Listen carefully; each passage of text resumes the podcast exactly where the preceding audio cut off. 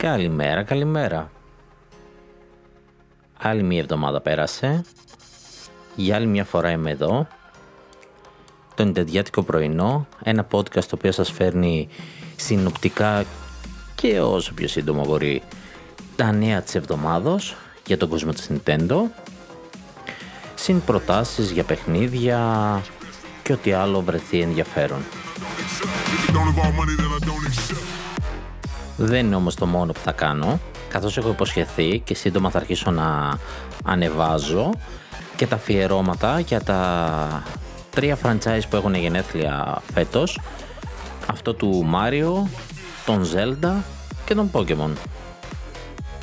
Έχω και κάποιο άλλο bonus επεισόδιο έτοιμο, το οποίο τρενάρω γιατί θέλω να ετοιμάσω το, τα 35 χρόνια του Zelda πρώτα απ' όλα και μετά να συνεχίσω στα υπόλοιπα. Οπότε αν μες στη εβδομάδα δείτε και κανένα εξτρά επεισοδιάκι ή την επόμενη μην παρεξενευτείτε. Προς το παρόν είμαστε εδώ για να δούμε τι έγινε μέσα στη εβδομάδα που πέρασε. Και ξεκινάω με την ίσως πιο σημαντική είδηση της εβδομάδας, όχι την είδηση σίγουρα την πιο ενδιαφέρουσα. Όπως είπαμε την προηγούμενη εβδομάδα, έγινε ας το πούμε μια ψηλοεπισημοποίηση της ύπαρξης του Switch Pro; όχι. Μάλλον τώρα έχουμε την επισημοποίηση, παίζοντας λίγο με τη λέξη βέβαια, γιατί δεν βγήκε η Nintendo να μας πει κάτι. Την προηγούμενη εβδομάδα λοιπόν είχαμε ένα έμπιστο insider, το οποίο, ο οποίος μας είπε για το Switch Pro και κάποια στοιχεία, που, κάποιες πληροφορίες που έχει. Βέβαια αυτός δεν τις είχε ως insider, αλλά τις πήρε από κάποιον data miner που ψάχνοντας το λογισμικό ε, από τα τελευταία updates ε, του Switch είδε την ύπαρξη υποστήριξης ε, νέων κονσολών. Έλα όμως που έρχεται το, το Bloomberg και μας λέει ότι η Samsung ε, ξεκινάει παραγωγές για τις νέες οθόνες του νέου Switch. Εντάξει, όταν το λέει το Bloomberg δεν το προσπερνάς έτσι απλά. Λογικά είμαστε μπροστά στην ανακοίνωση ενός νέου Switch. Σύμφωνα με τις πληροφορίες του Bloomberg λοιπόν, η παραγωγή θα ξεκινήσει τον Ιούνιο, οπότε το πιο πιθανό είναι να δούμε στις διακοπές του 21, δηλαδή τέλη του 21, να δούμε την κυκλοφορία της κονσόλας και άμα είναι να πάει για εκεί, τότε λογικά θα πάει μαζί με Breath of the Wild 2.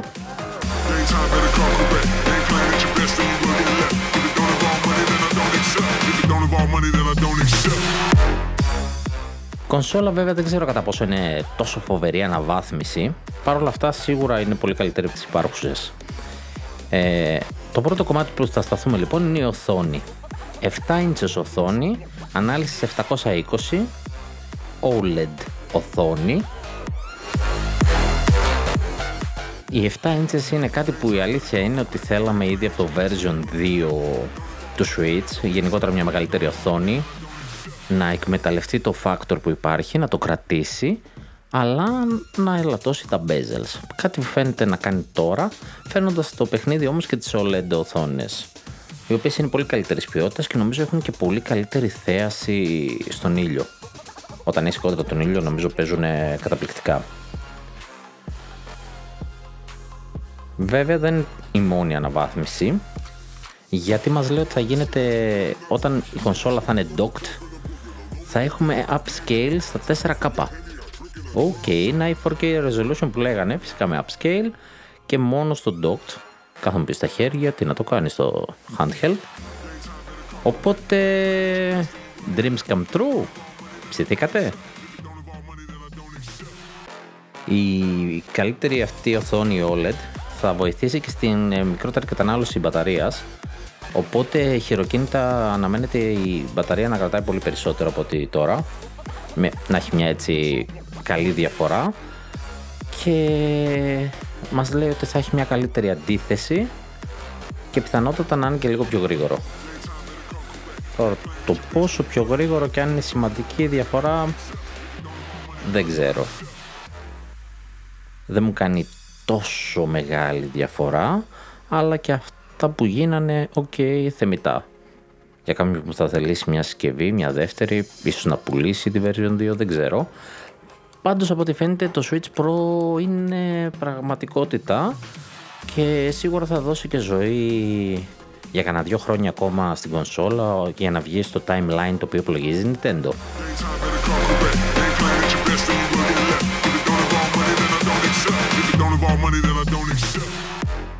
Αυτό που λένε οι αναλυτές είναι ότι σίγουρα, σίγουρα θα έχει αποκλειστικά παιχνίδια.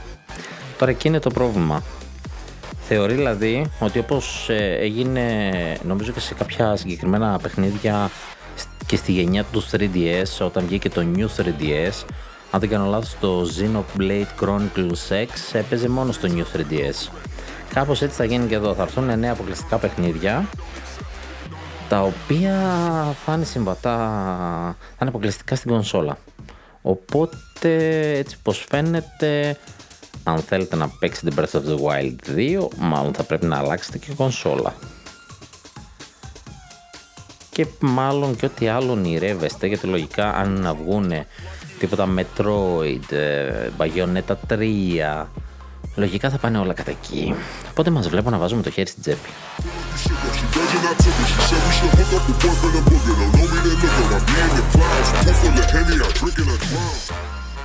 Αλλά δεν θα σταθώ εκεί προς το παρόν εφόσον δεν έχουμε περαιτέρω πληροφορίες. Θα πάω παρακάτω. Μια μικρή δισούλα έτσι λίγο ε, σχετική με το Switch είναι ότι το Switch ε, θεωρείται μια κονσόλα πράσινη σχετικά με το περιβάλλον δεδομένου το πόσο λιγότερο ρεύμα καίει από τις υπόλοιπες κονσόλες. Σκεφτείτε τώρα μεγαθύρια σαν το Xbox Series X και το PS5 ε, πόσο ρεύμα θα καίνε αυτά τα θηρία σε σχέση με μια συσκευή η οποία δουλεύει και με μια μπαταρία, επαναφορτιζόμενο Οπότε, αν νοιάζεστε για το περιβάλλον, αγοράστε την Nintendo Switch.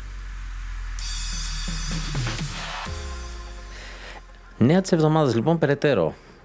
Είχαμε το event για το Super Smash Bros. Ultimate και το νέο χαρακτήρα, το οποίο είδαμε και στο event στην Nintendo, αν θυμάμαι καλά. Ήταν η Pyra και το Alter Ego, ε, Alter, Alter Ego που είναι η Μύθρα χαρακτήρας ε, από το Xenoblade Chronicles που είναι το Blade του πρωταγωνιστή και ανακοινώθηκε το DLC έχει νομίζω ήδη κυκλοφορήσει είναι διαθέσιμο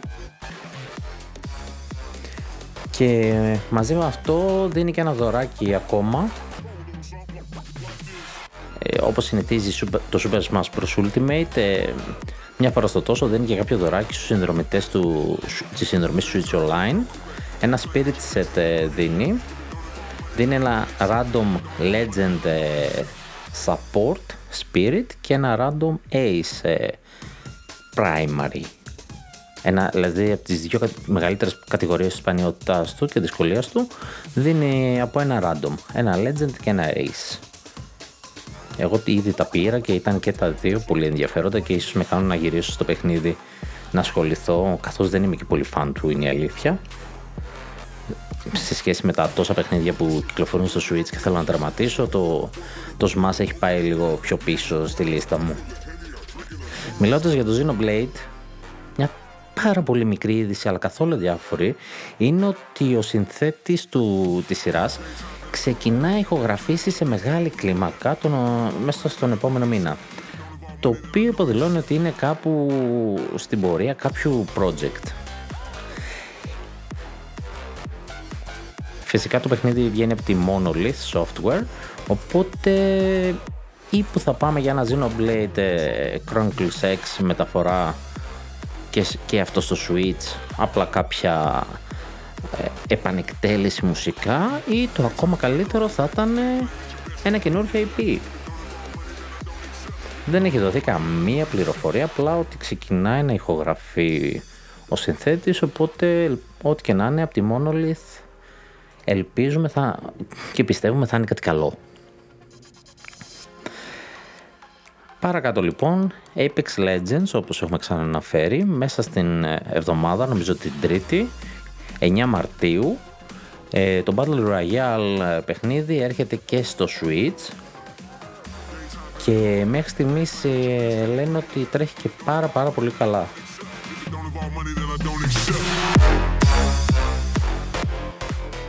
Η αλήθεια είναι ότι καθυστέρησε και πολλούς δυσαρέστησε. Έπρεπε να έχει έρθει μήνες πριν, κάποια season πριν. Αλλά έρχεται τελικώς και περιμένουμε να δούμε πόσο ωραίο θα είναι, πόσο εύχριστο θα είναι στην κονσόλα τουλάχιστον handheld που με ενδιαφέρει και πιο πολύ και που έχει και νόημα γιατί άμα είναι στην τηλεόραση το παίζεις και σε άλλη κονσόλα ξέρεις πως είναι το παιχνίδι.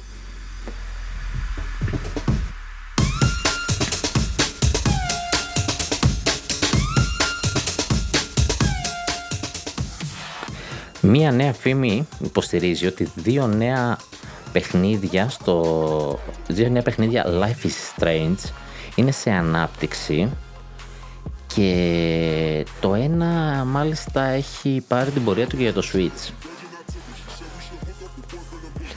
Αυτό είναι το, το project, το franchise μάλλον που η Don't Not Entertainment λέει να επικεντρωθεί αυτή τη στιγμή, δηλαδή θα τα δώσει όλα στο Life is Strange και θα το κρατήσει για λίγα ακόμα. Και μάλιστα το leak λέει ότι είναι δύο τα παιχνίδια που θα βγάλει σε αυτόν τον κόσμο. Όπως είπα και πριν, το ένα να έρθει και στην, ε, και στην κονσόλα μας. Ελπίζω αυτό να σημαίνει ότι και τα παλαιότερα θα έρθουν. Ε, πολλοί πιστεύουν ότι το παιχνίδι το οποίο ίσως να έρθει στο Switch και το ένα από τα δύο πρόκειται να κυκλοφορήσει είναι το Life is Strange 3 και απορώ γιατί δεν έχουν έρθει τα άλλα δύο ήδη. Το Life is Strange το πρώτο έχει κυκλοφορήσει μέχρι και για κινητά. Το βρίσκω πολύ άδικο, θα ήθελα να το παίξω πάρα πολύ ε, handheld και οι μηχανισμοί του έτσι πως γυρνάς το χρόνο πίσω είναι πολύ ταιριαστό για ένα Switch. Θα, θα, θα κομπώσει πολύ όμορφα.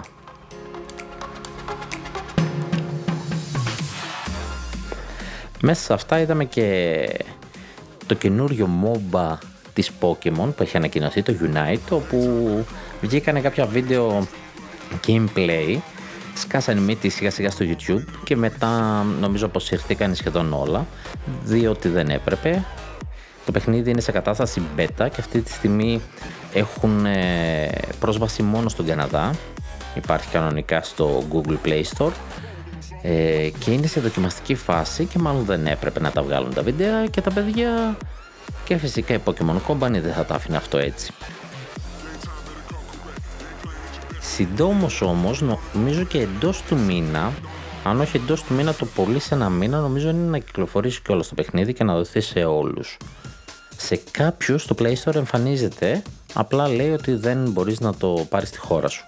Σε μένα δεν έχει εμφανιστεί το ψάξα το οποίο σημαίνει είμαστε κοντά παιδιά να δούμε και τι θα είναι και αυτό. Δεν είμαι φαν το MOBA αλλά είναι αυτό που είχα πει και σε προηγούμενη εκπομπή ότι όταν το θέμα είναι σωστό ή σε πιάνει εσένα ατομικά σαν θέμα, σαν κουμπάει, σου κάνει αλλιώς κλικ το παιχνίδι. Δηλαδή δεν μπορώ να καταλάβω και να παίξω LOL. Τουλάχιστον στο βαθμό που θα παίξει κάποιος παίζει ώρες και θα το καταλάβει. Πιστεύω ότι με ένα θέμα σαν το Pokemon που το αγαπώ και το έχω παίξει, ότι θα μου κάτσει καλύτερα να, να καταλάβω την, την οτροπία του και να θέλω να ασχοληθώ.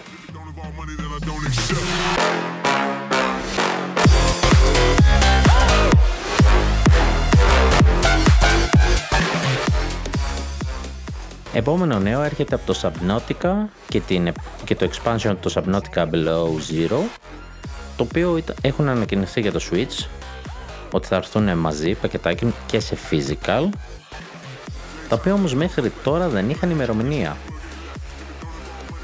Πλέον ξέρουμε όμως ότι 14 Μαΐου του 2021 έρχονται και τα δύο στην κονσόλα μας και θα είναι στα 30 δολάρια έχουν δηλώσει στην Αμερική για, το below, για το σκέτο το Below Zero, για όποιον έχει ήδη το Subnautica, ή και για τα δύο μαζί στα 60. Για όποιον δεν έχει ξαναπέξει το Subnautica, πρόκειται για μια περιπέτεια η οποία εξελίσσεται όλη κάτω του νερού, υποβρυχίω, σε βάθη απίστευτα, με πλάσματα που έχει να ανακαλύψει σε ένα ξένο πλανήτη, το οποίο το βρίσκω έτσι λίγο χαλαρωτικό παιχνιδάκι στην αρχή, και πρέπει λοιπόν να, να ανακαλύψει όλα τα μυστήρια του πλανήτη ψάχνοντας τα νερά ψάχνοντας όλα αυτά τα θαλάσσια πλάσματα. Και τώρα έρχεται και το Sub-Zero, το Below Zero, συγγνώμη, δεν είμαστε Mortal Kombat, το Subnautica Below Zero λοιπόν, το οποίο εξελίσσει το αρχικό παιχνίδι. Και θέλω να δω και με τι τρόπους. Λοιπόν, για αυτό το μήνα ε, μας έστειλε Nintendo έτσι, τις πωλήσεις και τι έχει κατεβάσει ο κόσμος. Ήταν ένας μήνας λίγο περίεργος και ήθελα να δω. Ε, και φυσικά στην πρωτιά είναι το Super Mario 3D World. Το οποίο είναι πάρα πολύ ωραίο παιχνίδι. Και το Bowser's Fury και το original παιχνίδι είναι πάρα πολύ ωραίο. Και δικαίως είναι πρώτα στην downloads. Και δεύτερο και τρίτο, ε, ρε εσείς οι μικρούλιδες. Among Us και Minecraft, στην τρίτη θέση. Στην τέταρτη βλέπουμε να ανεβαίνει το Stardew Valley, το οποίο προφανώς λόγω του νέου του update, ε, ενός μεγάλου update που ήρθε, ανέβηκε και στις πωλήσεις. Πέμπτη θέση Mario Kart 8 Deluxe, έκτη το Animal Crossing, έβδομη, γιατί μόνο έβδομη, Little Nightmares 2. Στο 8 παραμένει το Pokemon Sword και στο, στο 9 ανεβαίνει το καινούριο, το μόλις έχει κυκλοφορήσει και μια εβδομάδα νομίζω, το Bravely Default 2. Στο 10 έχουμε Super Mario Party, πολύ funky μήνας, πολύ παιχνίδι με τα παιδιά βλέπω. 11 Super Mario 3D All Stars, καλά κρατή, παρά την κρίνια. Στο 12 το Hades, ε ναι ρε φίλε εντάξει. Στο 13 το Legend of Zelda Breath of the Wild. Στο 14 το Super Mario Bros. Deluxe. Και στο 15 το Ghost and Goblins Resurrection. Το Resurrection αυτό του retro παιχνίδι. Αυτή ήταν η 15 για το Φεβρουάριο. Για όλη την Ευρώπη. Είδαμε καινούργια πράγματα και είδαμε και κλασικές αξίες. Αλλά είχε ενδιαφέρον να δούμε λίγο πώς πάει η τάση με όλα αυτά που ανακοινωθήκανε.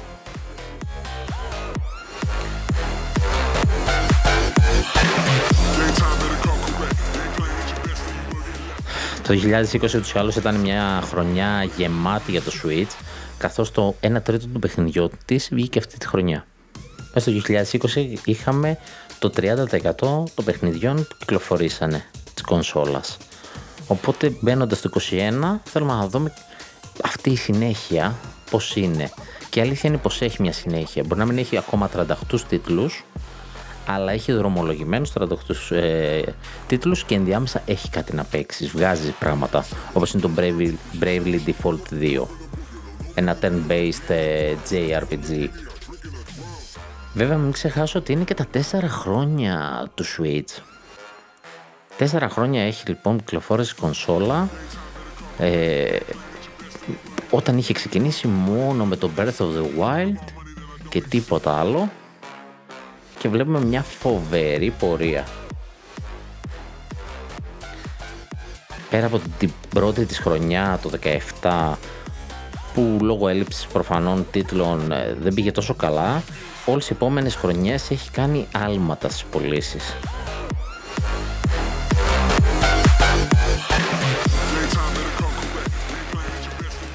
Πάμε να δούμε τώρα και κανένα δυο κυκλοφορίες της εβδομάδας. Ε, έχουμε το Neurodeck, το οποίο δεν έχει έρθει ακόμα, ε, αλλά πρόκειται για ένα deck builder με roguelite στοιχεία. Αυτό το Slay the Spire τόση αντιγραφή έχει φάει. Ελπίζω να έχει γίνει με ωραίο τρόπο. Πρόκειται για ένα ατμοσφαιρικό παιχνίδι με κάρτες, το οποίο σχετίζεται με τις εσωτερικές μάχες που δίνουμε καθημερινά ως άνθρωποι. Οι φόβοι μας μεταφράζονται στο παιχνίδι ως δαίμονες και τέρατα μέσα από ένα εκπληκτικό ζωγραφισμένο στο χέρι art. Κακός είπα Slay Spire, πιο πολύ πάει προς ε, Iris and the Giant, το οποίο είναι καταπληκτικό και να παίξετε είναι φοβερό κόλλημα. Αλλά για να δούμε τι έχει παρακάτω. Στο Neuro Deck οι παίκτες πρέπει να χτίσουν ένα deck μέσα στο οποίο θα πολεμήσουν τις φοβίες τους.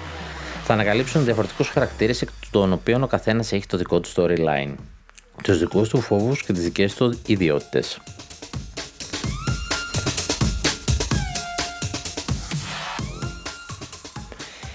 Το παιχνίδι είναι προγραμματισμένο για τις 18 Μαρτίου, είναι του μήνα κυκλοφορία και, θα, και έρχεται από το indie studio Tavrox Games.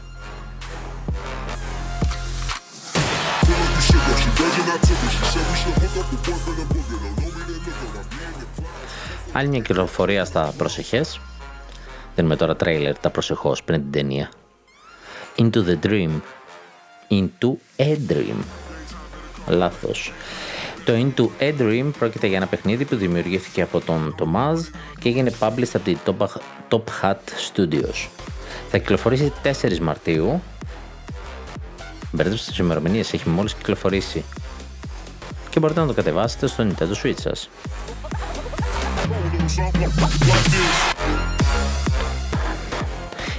Είστε η τελευταία ελπίδα, ο μόνος που μπορείτε να τον σώσετε.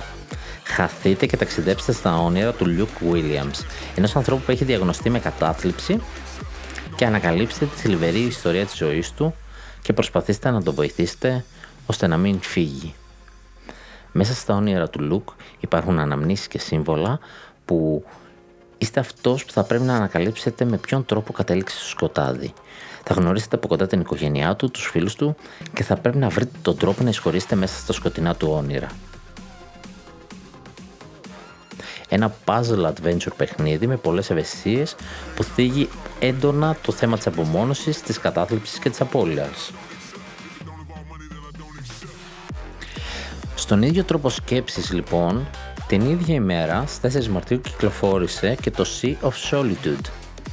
Ένα παιχνίδι που αρχικά είχε εκδοθεί από την Electronic Arts ε, τον Ιούλιο του 19 για τις υπόλοιπες πλατφόρμες, όμως έρχεται τώρα το Director's Cut, η νέα του έκδοση, στο Switch ε, από την Quantic Dream.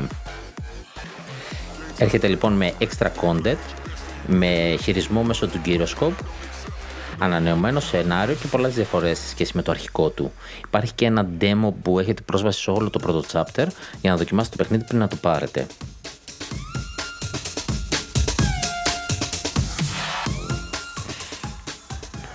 Το παιχνίδι ήταν το 19 στα Game Awards ε, υποψήφιο στην κατηγορία Games for Impact και κέρδισε το 20 το Most Significant Impact στα Change Awards.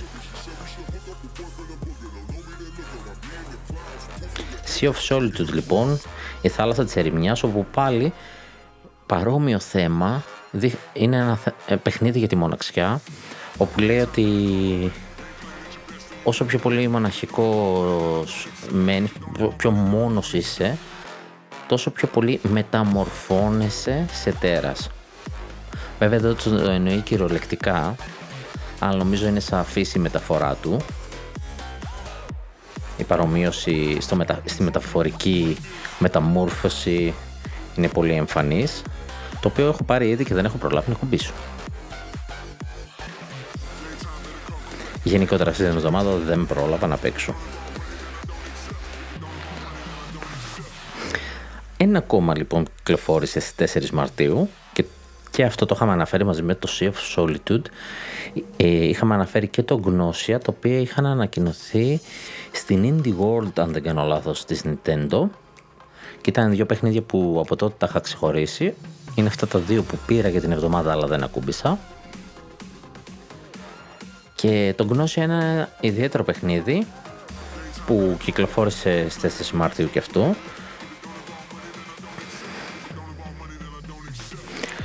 Ένα παιχνίδι που είχε κυκλοφορήσει αρχικά στα Ιαπωνικά και οι developers ενθουσιασμένοι δήλωσαν ότι κατάφεραν να το φέρουν και με αγγλική μεταγλώτηση.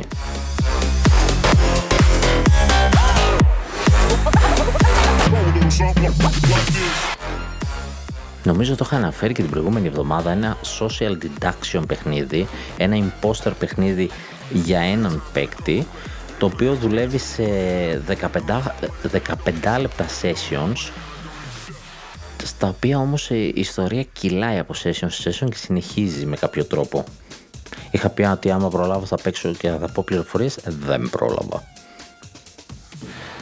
Πρέπει να ανακαλύψετε λοιπόν μόνοι σας ποιον πρέπει να εμπιστευτείτε και ποιον όχι, αναζητώντας τα κομμάτια μιας μεγαλύτερης ιστορίας, η οποία χωρίζεται σε λούπες, χρονικές λούπες των 15 λεπτών. Οπότε αν είναι στημένο έτσι πως το περιγράφει, έτσι πως το καταλαβαίνω, θα είναι και πολύ καλό και για σύντομα sessions παιχνιδιού, να πεις θα μπω 15 λεπτά, να παίξω μια γύρα και παράλληλα να εξελίσσεται και το story.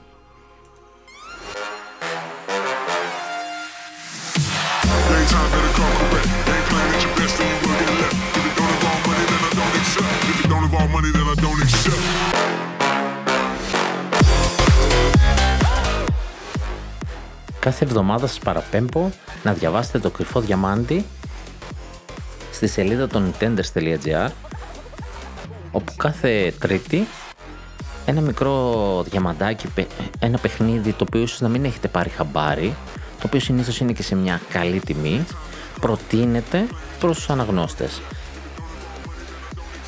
Θα σας διαβάσω ένα μικρό γραμματάκι γιατί είναι ένα αγαπημένο μου παιχνίδι, το οποίο το έχω δοκιμάσει και είναι πάρα πολύ ωραίο. Ε, πρόκειται για το Coffee Talk. Το Coffee Talk λοιπόν είσαι ο ιδιοκτήτης ενός καφέ και τι κάνεις; Καφέ. Αυτό πρωτότυπο ε. Όχι. Είσαι λοιπόν ο ιδιοκτήτης ενός καφέ και κόσμος περνάει μπροστά σου. Το gameplay σου είναι κυρίως το να κάνεις συζήτηση με τον κόσμο και να φτιάχνεις καφέ. Όμως δεν είναι μόνο αυτό. Γιατί οι, οι κουβέντες του καθενός συνδέονται μεταξύ τους και σου φτιάχνουν ένα μεγαλύτερο puzzle για την πόλη στην οποία ζεις. Πολλοί άνθρωποι λοιπόν ρυθμίζουν τη μέρα τους σύμφωνα με το πότε και με ποιον θα πιούν καφέ, σε ποιο μέρος θα πιούν καφέ και περισσότεροι από εμάς έχουμε μια μυστική και προσωπική καφετέρια με ανθρώπους που μας καλημερίζουν και μας γνωρίζουν καλά.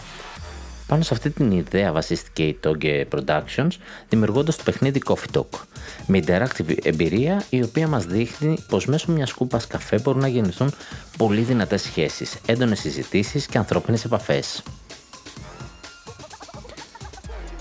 Το παιχνίδι είναι καλογραμμένο με υπέροχους διαλόγους και μεταδίδει με έξυπνο τρόπο έντονα και δυνατά κοινωνικά μηνύματα. Εάν δώσετε προσοχή, θα ερωτευτείτε αμέσως με τον τρόπο αφήγησης του Coffee Talk και θα θέλετε να μην τελειώσει. Τα θέματα που αναλύει δεν μένουν στάσιμα μόνο στον κοινωνικό τομέα, αλλά ξεφεύγουν και απλώνονται και σε πιο φιλοσοφικούς τομείς.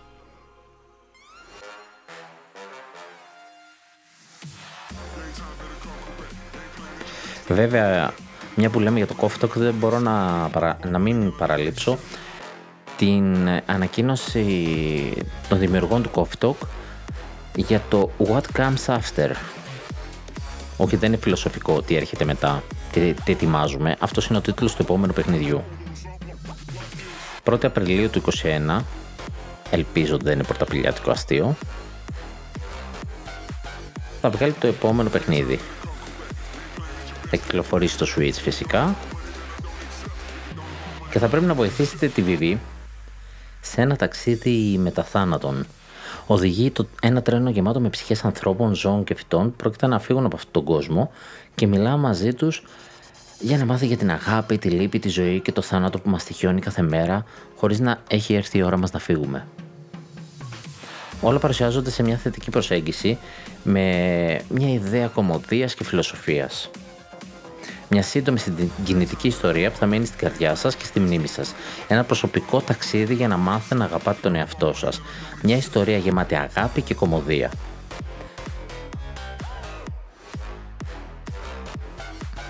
Όπως βλέπουμε οι δημιουργοί προσπαθούν να φτιάξουν όμορφες ιστορίες παρά τόσο το gameplay να είναι έτσι μια εμπειρία που θα σου αφήσει κάτι όπως ήταν και το Coffee Talk έτσι θα είναι και το What Comes After. Τώρα μετά από αυτό, η επόμενη είδηση είναι η πεζή. Έκανα το, το φιλοσοφικό, έτσι, όλη αυτή τη φιλο, φιλοσοφική αναζήτηση με το coffee, το, με το what comes after, με τα δύο προηγούμενα παιχνίδια για τη μοναξιά. Και η επόμενη ανακοίνωσή μου είναι ότι η χώρη ανακοινώνει καινούργια χειριστήρια. Που δεν τη λες και πρωτότυπη. Η χώρη βγάζει ατελείωτα χειριστήρια. Μόνο που αυτά είναι GameCube χειριστήρια για το Switch. Ασύρματα και μάλιστα βλέπω τρία καταπληκτικά στη φωτογραφία. Ένα κόκκινο με το σύμβολο του Μάριο, ένα κίτρινο με ένα Πίκατσου και ένα μαύρο με, το, με σύμβολο του Ζέλντα. Πάρα πολλοί τα αγαπάνε αυτά τα χειριστήρια και τα θεωρούν ακόμα πολύ βολικά και τα προτιμάνε μάλιστα για το Smash Bros.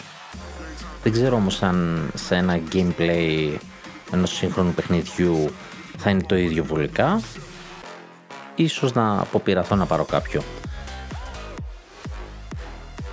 Τα χειριστήρια θα είναι, και με, θα είναι με θύρα τα υψί καταρχάς, θα δουλεύουν και με το καλώδιο με το οποίο φορτίζουν, θα φορτίζεις τη συσκευή μάλλον και νομίζω θα δουλεύουν και με το καλώδιο.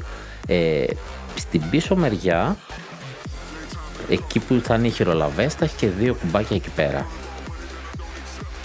Ούτως ή άλλως νομίζω από πάνω έχει ε, αν δεν έχει αλλάξει, δεν μας δείχνει φωτογραφία, άμα έχει το original κουμπί θα έχει από ένα shoulder button, οπότε θα του λείπει το δεύτερο. Εκτός αν τα έχει βάλει δεν μας τα δείχνει και μας βγάζει τρίτο προσαρμόσιμο. Δεν μας τη δίνει αυτή την πληροφορία δυστυχώς.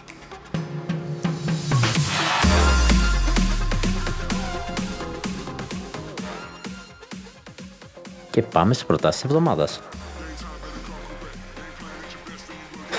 Άλλη μια εβδομάδα χαλαρή μετά από το, και μετά από την Τζίκνο Πέμπτη. Και οι εκτόσεις κυμαίνονται έτσι πάλι σε μικρά παιχνιδάκια σε indie παιχνιδάκια όσο πείτε πλήστον. Πέρα από το Jump Force που δίνει Deluxe Edition σε έκπτωση μόνο Deluxe. Έχουμε το The Long Reach ένα adventureάκι μικρούλι σύντομο αλλά πάρα πολύ ωραίο. Ε, το The Way Remastered επίσης της ίδιας κατηγορίας. Ε, το Ministry of Broadcast, πολύ ωραίο παιχνίδι και με διάφορα μηνύματα. Το Root Letter Last Answer, το οποίο το είχαμε, το είχαμε αναφέρει. Ήταν, είναι στην κατηγορία των detective ε, παιχνιδιών, ήταν μέσα στις λίστες μου σίγουρα στα άρθρα μου. Δεν θυμάμαι αν ήταν στη λίστα του podcast γιατί ήταν πολύ μικρότερη αναγκαστικά, οπότε Πάντως αν σας άρεσε εκείνο το αφιέρωμα και ας μην το έχω αναφέρει που πρέπει να το έχω αναφέρει δείτε το Root Letter Last Answer ξαναλέω. Σε κάτι πιο απλό πάλι έτσι με διερεύνηση έχει να κάνει ε, και πολύ οικονομικό αυτή τη στιγμή το Wonderlust Travel Stories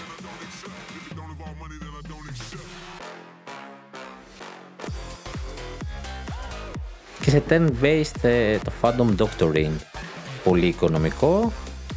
Και θα πάω άλλο ένα Guns Gore and Cannoli. Αν και έχει πέσει και σε πιο χαμηλή τιμή παλαιότερα. Αλλά μια χαρά και σε αυτήν Λοιπόν, σε gameplay έχω πει ήδη ότι δεν έχω παίξει πολύ. Ε, λίγο στην αρχή της εβδομάδας είδα κάποια πραγματάκια τα οποία λέω να μην αναφέρω και να αφήσω την επόμενη εβδομάδα μπας και έχω μια καλύτερη άποψη να πω πέντε πράγματα παραπάνω. Ε, κρατάω δυνάμεις ούτως ή άλλως θα το κάνουμε λίγο σύντομο αυτή τη εβδομάδα. Θα μου πεις τι σύντομο, τα περάσαμε ήδη τα 30 λεπτά. Θα μου πεις δεν φτάσαμε την ώρα, οπότε κομπλέ. Προσπαθώ να είναι σύντομα. Ε, οπότε θα κρατήσω δυνάμεις γιατί μέσα σε επόμενες εβδομάδες θα πάρετε διπλά επεισόδια μαζί με τα αφιερώματα για τα γενέθλια. Και παράλληλα έχω να κάνω και δύο δύο guest, δύο εμφανίσεις σε δύο άλλα podcast. Σε δύο κανάλια στο YouTube λοιπόν. Ε, σχετικά με retro games. Και έχω αγχωθεί, δεν ξέρω αν είμαι ο κατάλληλος να μιλήσει για retro Παρ' όλα αυτά θα πω και εκεί τις εμπειρίες μου. Δεν θα σας πω πια και τι μέχρι να ολοκληρωθεί και να υπάρχει το επεισόδιο να μπορείτε να το δείτε. Οπότε όταν έρθει η ώρα θα σας ενημερώσω. Παρ' όλα αυτά δεν ξεχνάμε ότι ε, για οτιδήποτε παρακολουθείτε το podcast σε όποια πλατφόρμα θέλετε. Υπάρχει σε όλες τις μαφιλές πλατφόρμες. Spotify, Google Podcast, Apple Podcast, ε, υπάρχει το facebook, υπάρχει πλέον το instagram και για διευκόλυνσή σας υπάρχει και site που αποστάρονται τα επεισόδια. Ό,τι σας βολεύει να παρακολουθείτε. Υπάρχει και αυτό. Αν βρείτε το ένα θα βρείτε διευθύνσεις και για τα άλλα. Το πιο φρέσκο μου Οκ, okay, γκουγκλάρετε νητεντιάτικο πρωινό στα ελληνικά και θα το βρείτε. Ε, το πιο φρέσκο είναι το site που είναι νητεντιάτικο ε, έχει τελεία ανάμεσα. Νητεντιάτικο πρωινό wordpress.com Αυτά λοιπόν για να παρακολουθείτε τι έρχεται και τι δεν έρχεται. Τρέχω να προλάβω να βγάλω και τα υπετειακά για τα γενέθλια. Το υλικό του Zelda είναι μαζεμένο, μένει απλά να το γράψω. Αυτά για αυτή την εβδομάδα. Εύχομαι να είστε όλοι καλά με όλα αυτά που συμβαίνουν μέσα στην εβδομάδα και όχι μόνο στη εβδομάδα, αλλά αυτή ήταν μια ιδιαίτερα δυσάρεστη εβδομάδα με σεισμούς και ζημιές. Ελπίζω να είστε όλοι καλά. Ελπίζω να σας άρεσε και αυτό το επεισόδιο. Ε, έχω ενεργοποιήσει, λογικά θα πρέπει να έχει εμφανιστεί στο, στο κάθε επεισόδιο, νομίζω ή στην περιγραφή του podcast, εμφανίζεται ένα link προς το Anchor, το οποίο θα μπορείτε να αφήνετε ένα ηχητικό μήνυμα πλέον και θα μπορώ νομίζω να σας απαντάω και με ηχητικό, οπότε αν έχετε κάποιο σχολιασμό, ε, αναζητήστε το σύνδεσμο για να στείλετε το ηχητικό μέσω της πλατφόρμας που βάζω το podcast για να μπορώ να λαμβάνω πιο γρήγορα το feedback σας. Ό,τι θέλετε μπορείτε να το στείλετε λοιπόν εκεί. Σας εύχομαι να έχετε μια υπέροχη εβδομάδα. Να έχετε το νου σας για τα bonus επεισόδια που θα έρθουν ξαφνικά και χωρίς προειδοποίηση. Και αλλιώς θα λέμε στο καθορισμό μας ραντεβού την επόμενη εβδομάδα, Κυριακή πρωί με νητεδιάτικο πρωινό. Γεια σας.